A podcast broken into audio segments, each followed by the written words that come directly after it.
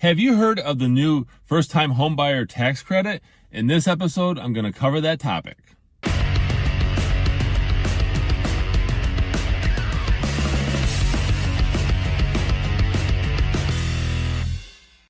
Welcome everyone to this episode of the Ask Jason Gelios Show. I'm Jason Gelios, Michigan Realtor, and I appreciate you tuning in to this episode. Um, you know, I this is a jam-packed one. I got a lot of information, so I'm gonna go ahead and just dive right into it. Although I do want to remind you, especially if you're new to this uh, show, that uh, you can follow me on social media. Those links are in the description as well as visit my website. It's all about the realestate.com. You fill out that pop-up form to receive new episode, a new episode in your email once a week. So there's this bill that has not been passed, by the way. It's not in effect right now, although it looks strong that it's going to be passed. And so it's, they're calling it the Biden $15,000 first time homebuyer tax credit bill. And so they're trying to get this passed to assist low and middle income Americans uh, in their goal to obtain uh, or attain home ownership. Okay, so it's a homebuyer tax credit that would be up to, up to fifteen thousand um, dollars to help people buy their first home.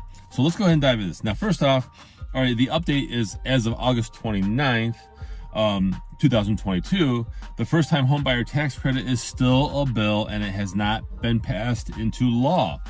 However, it is looking like it's going to get passed, but that could change. Okay. That's my disclaimer. It, it could change. Now, according to this bill, home buyers who meet the following criteria will receive the credit. For example, they must be a first time home buyer, must not have owned a home in the past 36 months, must not exceed the income limitations in their area, which varies depending on the area, right? There's a median income average, and then that's how they figure that out. Must be purchasing a primary residence, so you you can't purchase uh, a second home or a rental property with and receive this credit. You must be at least 18 years of age. That's normal. Most loans, all loans, right? For the most part. Uh, or you have to be married to someone who is 18 years of age. And you must be purchasing the home from a non-relative. You can't purchase a home from an aunt or an uncle or cousin and get this tax credit, okay? Now, something to know is this is not a loan that has to be repaid, but it's not a cash grant either. The tax credit is equal to about 10% of your home's purchase price, and it may not exceed that $15,000. Now, if this bill gets passed into law, I think it, it will be helpful. I'll, even though the market is actually changing towards favoring buyers, it'll still al allow more people to obtain home ownership as long as they're still being responsible um, and not maxing out on what they can afford. So if this is passed into law officially, uh, eligible first-time home buyers would automatically receive their tax credit. No action needed beyond the filing of a tax form. Now, another disclaimer that I have since I'm talking about tax stuff and I'm just touching the surface is you should always consult with your tax preparer, right, your CPA, uh, for definitive answers on this, especially if this goes into effect and you're looking at buying a home talk to your tax professional. They're the tax experts. Okay, that's my disclaimer. Now, okay, homeowners whose tax bill is less than $15,000, that extra amount would be paid via direct deposit. Okay, tax question. Ask your CPA. Now, the program applies to all homes purchased beginning, and actually goes back, if, if you purchased a home January 1st, 2021, up to now, okay, you would still get this tax credit okay? Um, and it could be permanent. So it's not just, you know, if this go if this bill goes into effect, uh, let's say September, uh, people who bought a house all the way back to January 1st, 2021 would actually be able to get this credit.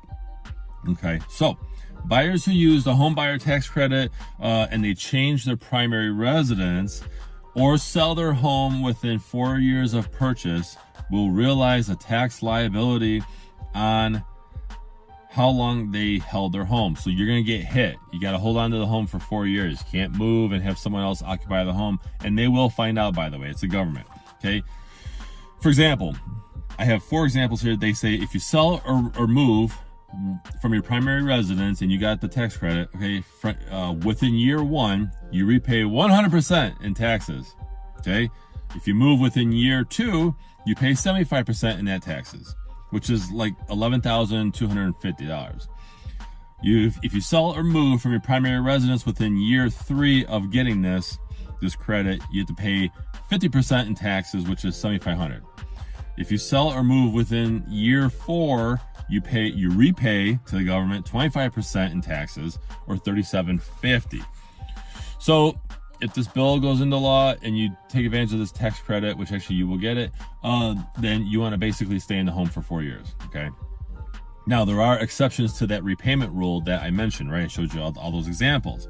One exception states that if you sell your home within four years to a non-relative, and whose real estate gains are less than their tax liability must only pay their real estate gains. Again, talk to your CPA to get further details about this part. But here's an example, okay? So let's say you receive a $15,000 credit and when you bought your home, yay, and you sold your home to somebody related to you in that in the first 12 months. Let's say you made $5,000 on the sale of your home, profit after fees and everything your tax repayment amount would only be $5,000. And again, this is an example. I'm not a tax preparer. I gotta, I can't stress that enough. Okay, but that's an example. Now, some other exceptions, of course, guys, is if you die, if you get a divorce, or certain military transfers, okay? Whew, that's a lot of information I gave you, right? This whole tax credit, it's it's not just a rumor, it's they're trying to get this into law and get it passed, get it passed and into law, right? Okay. Um, so I'm a little torn because yes, it's more, it's using more taxpayer money. Okay, no, I'm not a fan of that. Uh, but it would help more uh, home buyers obtain home ownership. Now, back before the recession, the government had, I believe it, it was a 75 or it was a eight, it was a six thousand and an eight thousand dollar tax credit that they were offering for short per, uh, short uh, time period, right? And so what I saw were home buyers who were just offering over asking, like no big deal because they were because many people were competing for homes. So I'm not a fan of what this will do in terms of creating more competition between home buyers. Um, but I think that somebody genuinely trying to get a home, uh, this will give them that boost so that they can get that home, build equity, and you know use it for other things as well right so this is in a nutshell what that uh, biden tax credit home buyer first home, first time home buyer tax credit is. Um, overall i think it's probably a good thing. Uh, i'm not endorsing any political party by the way. I'm just sharing with you what this this tax credit is. So share your thoughts in the comments below tell me what you thought and by the way Visit my website, it's and fill out the pop-up form to receive new episodes in your email once a week. And please share this with a friend, family member, enemy, whoever needs to see this. And be sure to follow me on social media. Those links are in the description. I'm Jason Gelios, Michigan Realtor, and I appreciate you watching.